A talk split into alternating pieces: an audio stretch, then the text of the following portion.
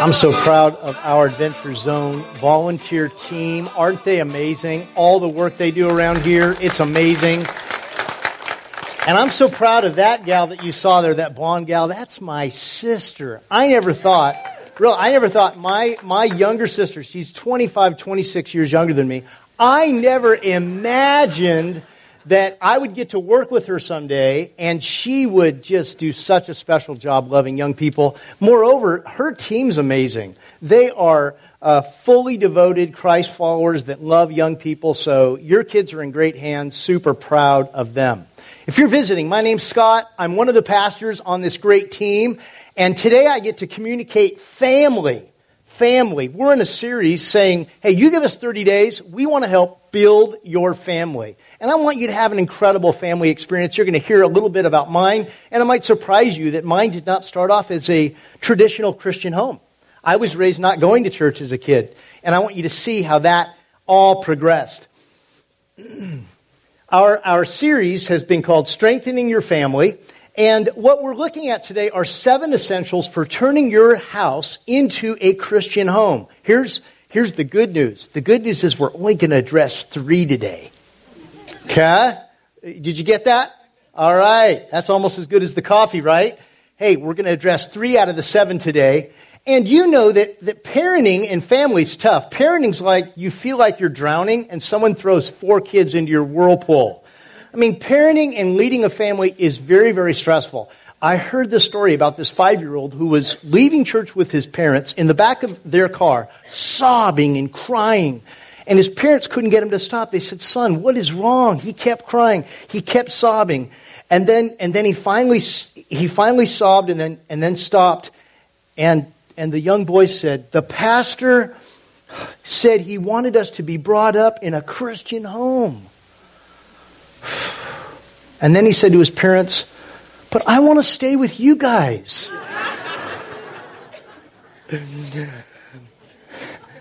So there, you may have ideas of what a Christian home looks like, and I hope to kind of dispel maybe some myths that they're perfect. I think they're very messy, but there's incredible long-term memories and love that your family can experience that I hope today will help you see it. This is one of my favorite passages as it relates to a family, as it relates to professional development, business development. It was written by someone whom Jesus said was the wisest person that ever lived.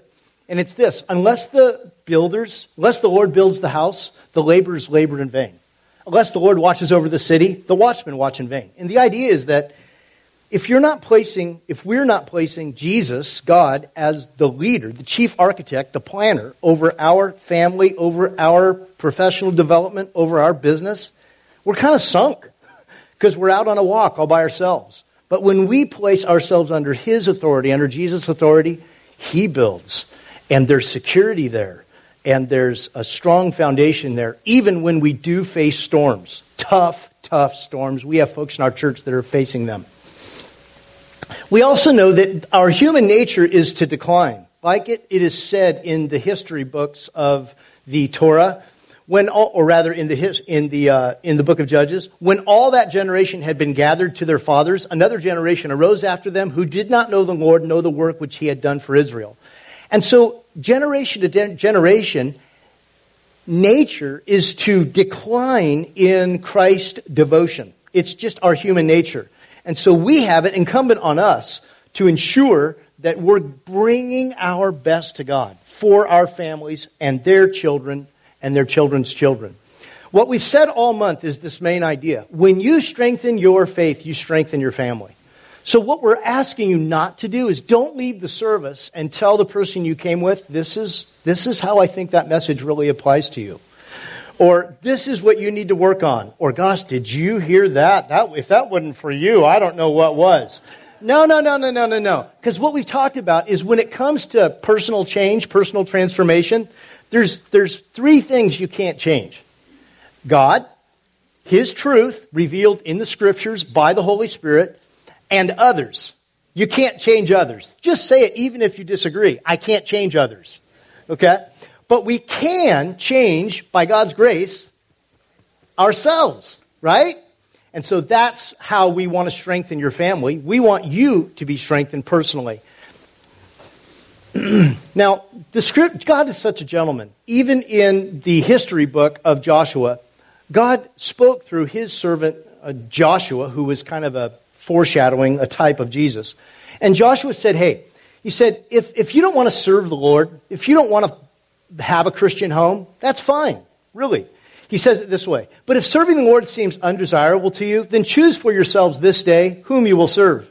Whether the gods your ancestors served beyond the Euphrates or the gods of the Amorites, uh, the Hittites, the termites, whoever you want to serve, in whose land you're living. You, you can go serve them. You're free. You're, at, you're completely free to serve who you want to free.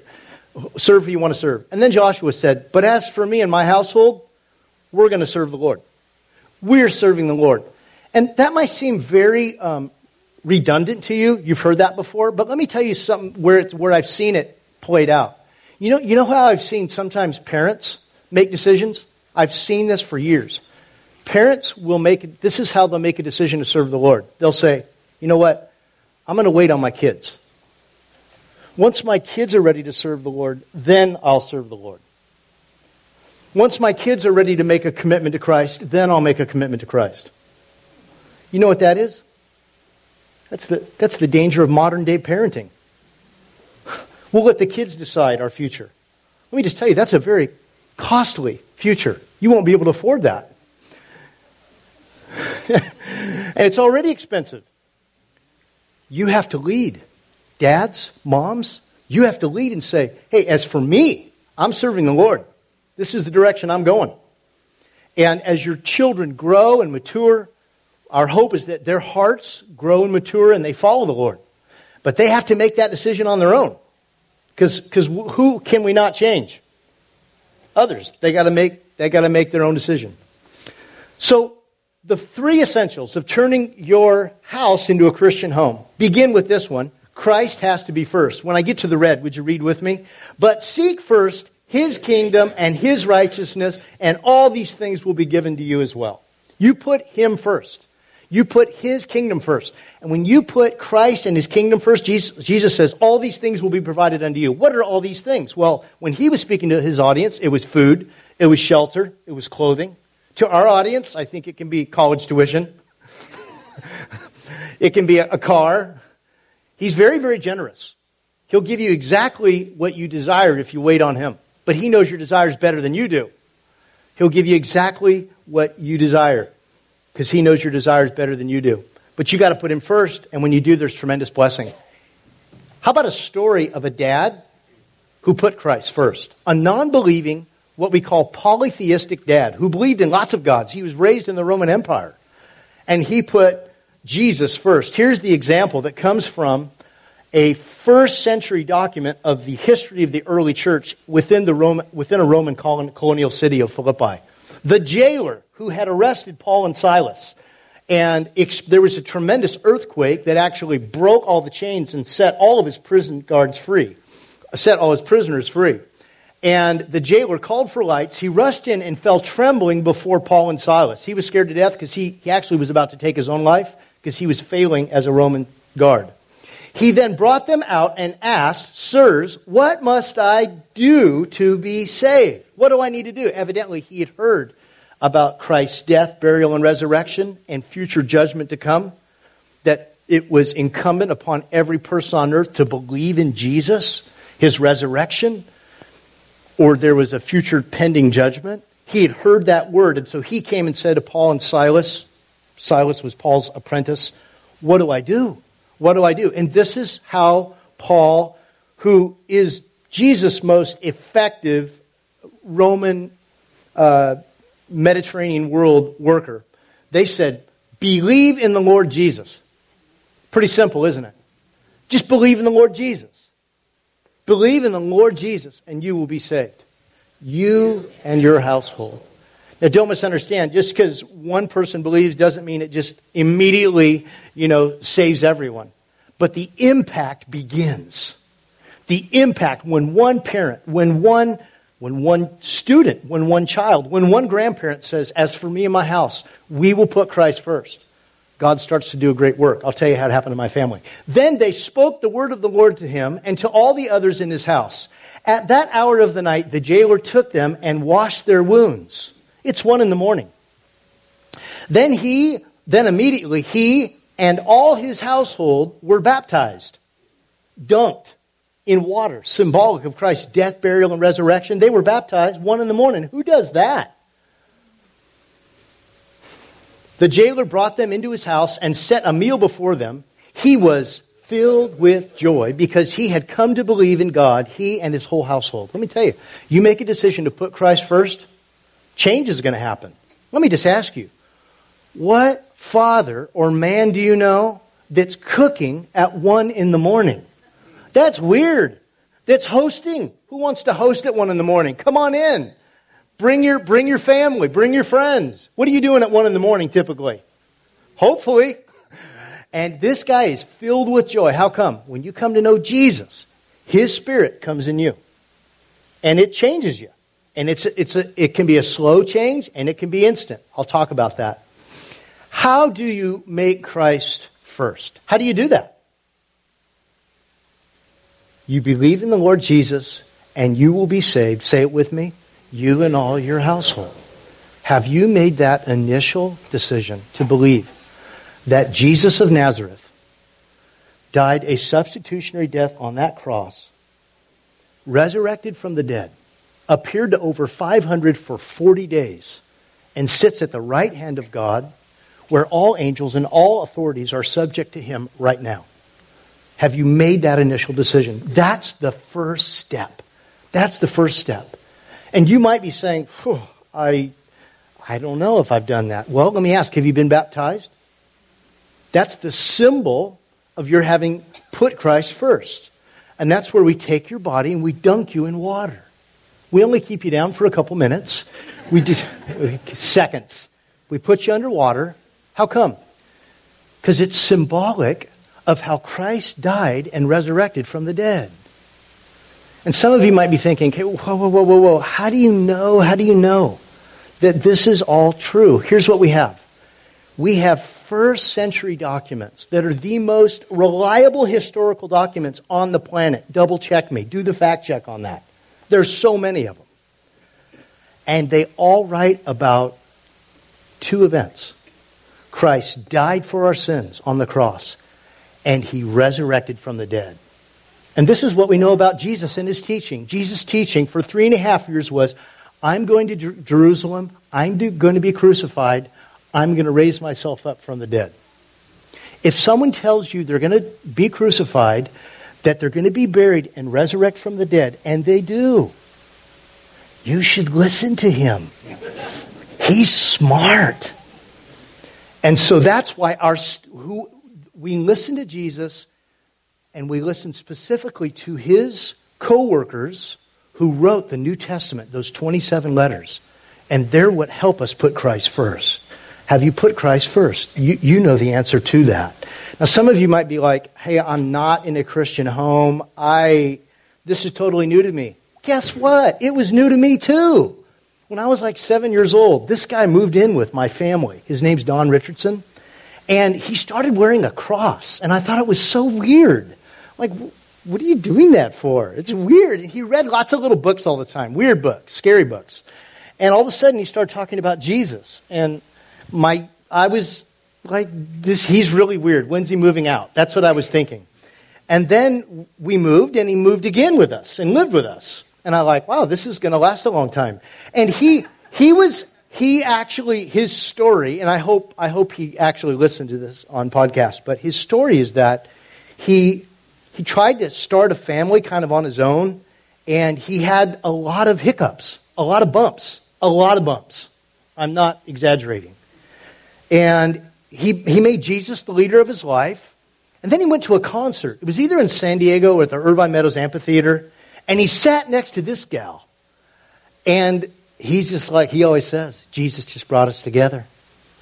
And they ended up getting married. They've been married for 40 plus years. But his initial step to believe in Jesus, he started reading from those first century documents to his nephew and his niece, my sister. Our hearts started opening. my brother and sister and parents all started coming to faith. Here's the deal you put Christ first, personally. Don't wait on your kids. Don't wait on your pets to agree with you. You put Christ first, and He'll make an impact through you. And I realize we live in a culture that's not going to applaud you if you go to work tomorrow and say, you know what I did this weekend? They're going to be like, dude, what'd you do this weekend? You're going to be like, they're going to be listening to maybe what great dinner you had or great sporting event you had. You're going to be like, I made Jesus the leader of my life. They're not going to be like, that is so exciting. They're not going to say that. Because we, but you got to be willing to, to choose Him. As you grow in your faith, this is what you can expect to happen in the next 10, 20 years. And, we've identified these as marks of a Christian. You're going to follow willingly. You're going to follow the Spirit of Jesus willingly. Through His Word, through His teachings, and through uh, His Spirit t- leading you throughout the day. You're going to love unconditionally. We ask a question around here that's very becoming of a Christ follower. It's this What does love require? Because besides loving God with all our heart, soul, mind, and strength, what, answering the question, what does love require, is the number one question for Christians to ask. We are under the royal law, which means love your neighbor as your. It means to put the person next to you in front of you. And so we love unconditionally, not based on performance. And here's, here's the trick we also love ourselves, not based on performance. We serve passionately. Why do we serve passionately? Because that's what Jesus did. He said, I didn't come to be served, but to serve and give my life as a ransom for many. And so service is like an act of worship for us. We give generously because we're looking forward to the next life and the reward that comes in the next life more than the reward that's in this life, kind of like Moses did.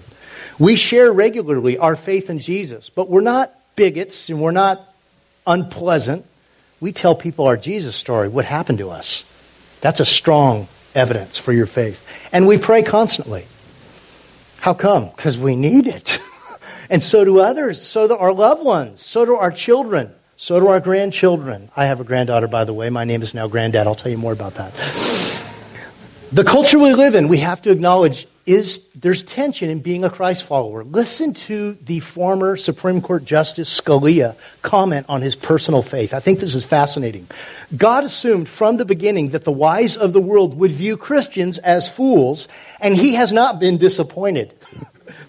if I have brought any message today, it is this have the courage to have your wisdom regarded as stupidity.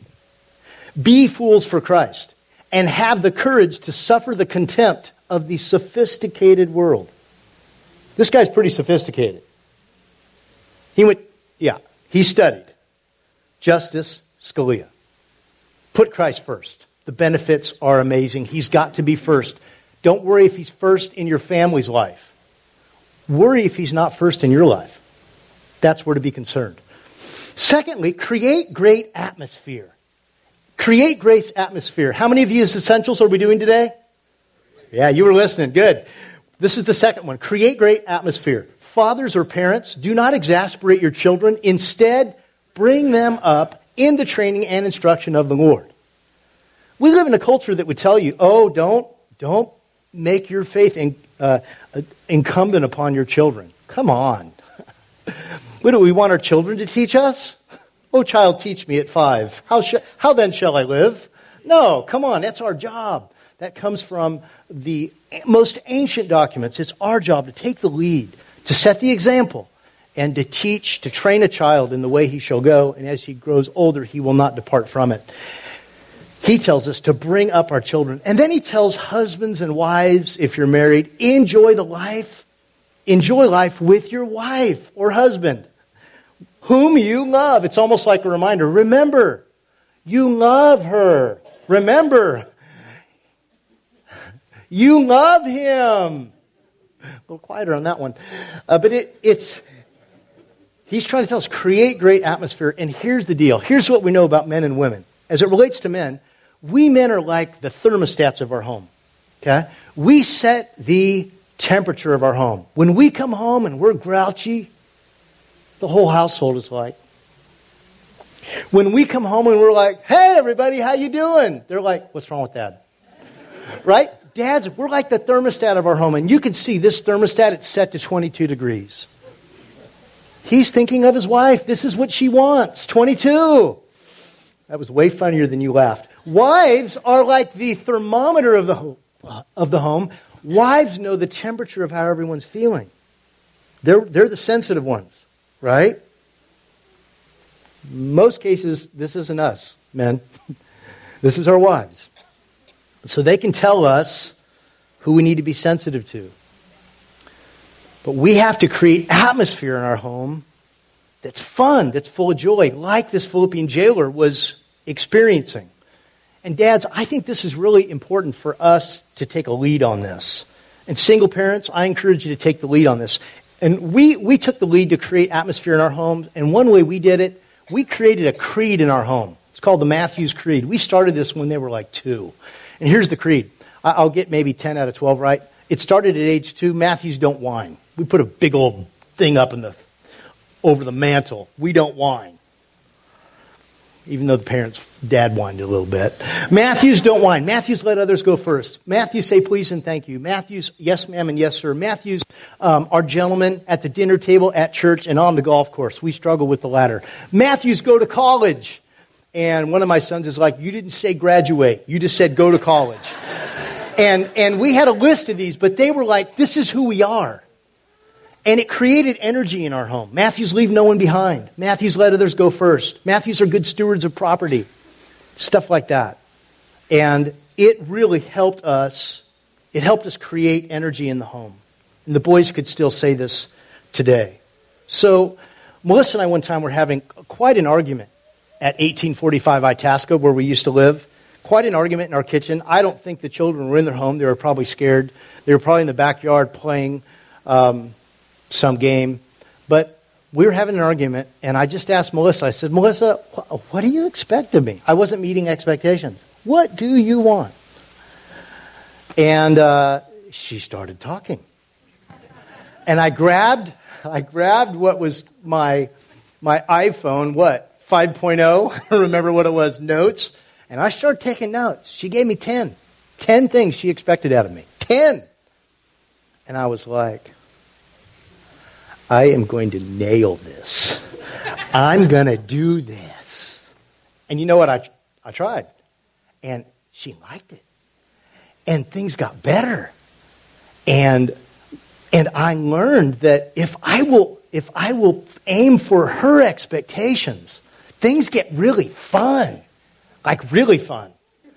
And so that became like a goal. And then I thought, wait a second if, if I always aim for what she expects, life is good, really good. And sometimes it, it comes last minute. Sometimes I have to listen very intuitively, and I'm not a very good listener. But I thought if I will identify her expectations and serve passionately in that area, I could do this the rest of my life. And so we started doing that. And things just got really fun. And it's interesting. I have learned that uh, sometimes my kids have expectations that uh, of me that I need to listen to. In fact, one of my friends has coached me as if my kids have gotten older to we used to let our kids help us plan vacations and, and now, now we actually ask our kids to give us maybe an expectation of a vacation. And I even ask my kids, hey, in their 20s, do you have any expectations of me that I'm not aware of? Let me lay, lay into me. What are they? And they were pretty easy. Now, I didn't ask that question when they were 12. But now we get to like fulfill some sweet expectations. And it, it really helps reduce a lot of conflict. And one expectation we, um, we aimed for last summer is we invited our kids to go to a foreign country with us. We said, Would you like to go here? And they, we thought it sounded awesome. And they're like, No, that sounds really boring. Well, where do you want to go? And they said, Oh, we want to go here. Oh, really? You want to go there? To France? Really? All right, we'll get back to you. And we did. And our first night in Paris, did I move forward? I, am way ahead. I'll tell you the rest of the story. Can you take me there in the back? Our first night in Paris, my kids, we all sat down. By the way, there's some other people that aren't in my family that just became a part of the evening. Our first night in Paris, our daughter in law tells us, mm, yeah. She found out that morning she was pregnant. And it was such a, and she delivered our grandbaby this week. And, but it was such a fun thing, such a great memory to have together because uh, it wasn't our plan. We asked our kids, what do you expect? What do you want? And I think when you ask people what their expectations are and you passionately serve to fulfill them, it's a lot funner, don't you think? Clarify expectations in your home. Now take me back to point three, which I just supported, please. Thirdly, clarify values. Clarify values. Where are you going to get your values? Where are you going to answer the question, what's right? What's God honoring? What's God pleasing? In our culture, where it seems like everything's supposed to just be relative to how you feel, where are you going to get answers? We get our answers from the words of Jesus and, this, and the New Testament and the Old Testament.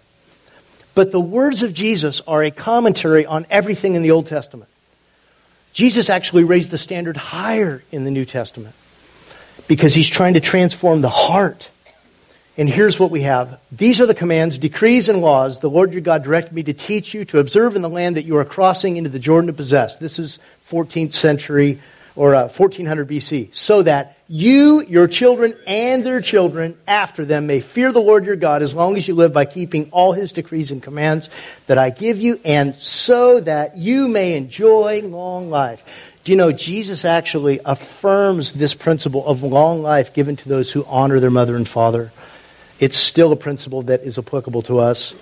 Hear, O Israel, and be careful to obey. Now, let me just pause here. Obeying Jesus is important because that's how we tell him we love him. He said, To love me is to obey my commands. And what are his commands? To love the Lord our God with all our heart, soul, mind, and strength, and love our neighbor as ourself, so that it may go well with you, and that you may increase greatly in the land flowing with milk and honey, just as the Lord, the God of your fathers, promised you. Now, here's the deal. As you think about raising children, as you think about clarifying values, it's expensive to raise kids in our culture. Did you know raising kids in our culture, if you include their whole education, is 1.4 million dollars. And if you have daughters, you have to add 18% because of their clothing needs. Now, when it comes to identifying values as a family, there's different, you can take different roads, but they don't all lead to Rome. There's the external road where you take a poll, everyone throws in their lot. And what we know, Jesus teaches us not to conform to the pattern of this world. Don't conform to it. You can enjoy the things of the world, but don't make the world your judge. Because someday we'll judge the world. Number two, internal. You can listen to the voice inside of you and say, Well, my feelings say such and such about this. You have to be careful of that. Because God said that my thoughts are not your thoughts and your ways are not like my ways. So feelings, though, can be acknowledged. They're not, they don't have ultimate authority like the truth does. And then finally, there's eternal authority. This is the authority that comes from Jesus, the one who teaches us how to live and changes our heart. The Word of God above me says, God says, Jesus says this, Jesus taught this, Jesus' co workers taught this. And this is what one of Jesus' co workers, Paul, said about the Scriptures. All Scripture is God breathed and is useful for teaching, rebuking, correcting, and training in righteousness. So it is with the authority of Scripture that we can develop a family value. Do you have a family value? I asked some families recently about their family values, and one of my friends, Bryce Jessup, who's the son of, of William Jessup, who started William Jessup University, he's told me for years the Jessups believe in memories, not mansions. That means they'll invest lots of dollars in taking their family on a cruise, but not necessarily getting a bigger house. That's a great family value. I'd like to be a part of that family this summer. The Howell family, with whom I get to work, they have a family uh, value. It's this there's no quit in Howell. That's awesome. We think in our family, our family likes to do adventure, like spontaneous adventure, be in a foreign city, do something crazy. Like Friday, Melissa was getting off work about 3 o'clock. I texted her and I said, When can you be home? She said 3.30. I said, Let's go golfing. She, it's raining. I know. No one's there. I found a discount rate, 15 bucks a piece. So we got, she got home. I got Mark, who's, I'm a bad golfer. Mark's horrible. He's not in the service. He's horrible. It's a joke. He, he shot an 82, nine holes. And we, we, we get, she gets home from work. We get in the car. We buzz over there. I bring my, my, my Yelp price. It's 12 bucks. That's, that's green fee and golf cart. He says, I can't do that. I can do 15. We'll take it. We get a few beverages of choice. We go golf nine holes. We're awful. But here's the thing there was no one there to witness it. Nobody. We love adventure. We love to have fun like that. It turned out to be a great memory. Today, my challenge for you is at lunch today, could you clarify a family value? Do you have a value where, like, this is us? This is us. That will help you turn your house into a Christian home. Sound good? Okay. So today I've simply posed the first three of seven essentials. To get the next four, you'll have to come back next weekend. Next weekend, we meet here next Sunday. And, and yet I want, to, I want you to consider today have you made Christ first? Not has my spouse made Christ first. Not, not has my kid made Christ first. You can't control your kids. As our kids grow up, guess what? They got to own their own decisions and their own mortgage. And, and we create, are you creating atmosphere in your home? Or do you allow something else to affect your home? Rick Warren says every day he comes home from work, he tries to divert daily. Take another pathway home from work. He actually goes up to his driveway. Rick's the pastor at Saddleback Church. He goes up to his driveway and he takes something symbolic of his work and he drops it in a bucket before he goes into his house so he can create atmosphere in his home. I think, think we all have to work hard at that because work is stressful sometimes. And then lastly, clarify values. Who has authority in your home? And what, what value in your home says, this is us? Identify that today at lunch or dinner tonight or breakfast tomorrow morning when you're together again. Ask the question what, what value really would identify who we are? Hope it's a fun one.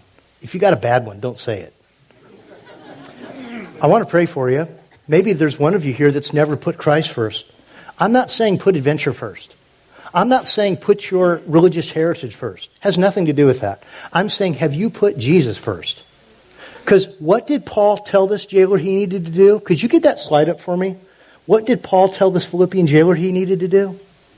Believe in the Lord Jesus. That's faith. That's Christianity putting your faith in the guy who resurrected from the dead. If you haven't done that, I'm going to give you a chance to today. Just a simple prayer. I believe. Christ died for my sins, was buried, and resurrected from the dead. And then others of you make a decision that I'm not going to be the downer of my home anymore. I'm going to create some fun atmosphere. Play some good music at home. Even dig into the 80s if that'll help you a little bit. Okay? And then finally, clarify value. Let me pray. Heavenly Father, thank you for friends. Thank you for fellow, fellow Sacramentans with whom we get to do life together and have fun doing it. And right now, we just want to acknowledge as, as an assembly, we want to put Christ first over everything.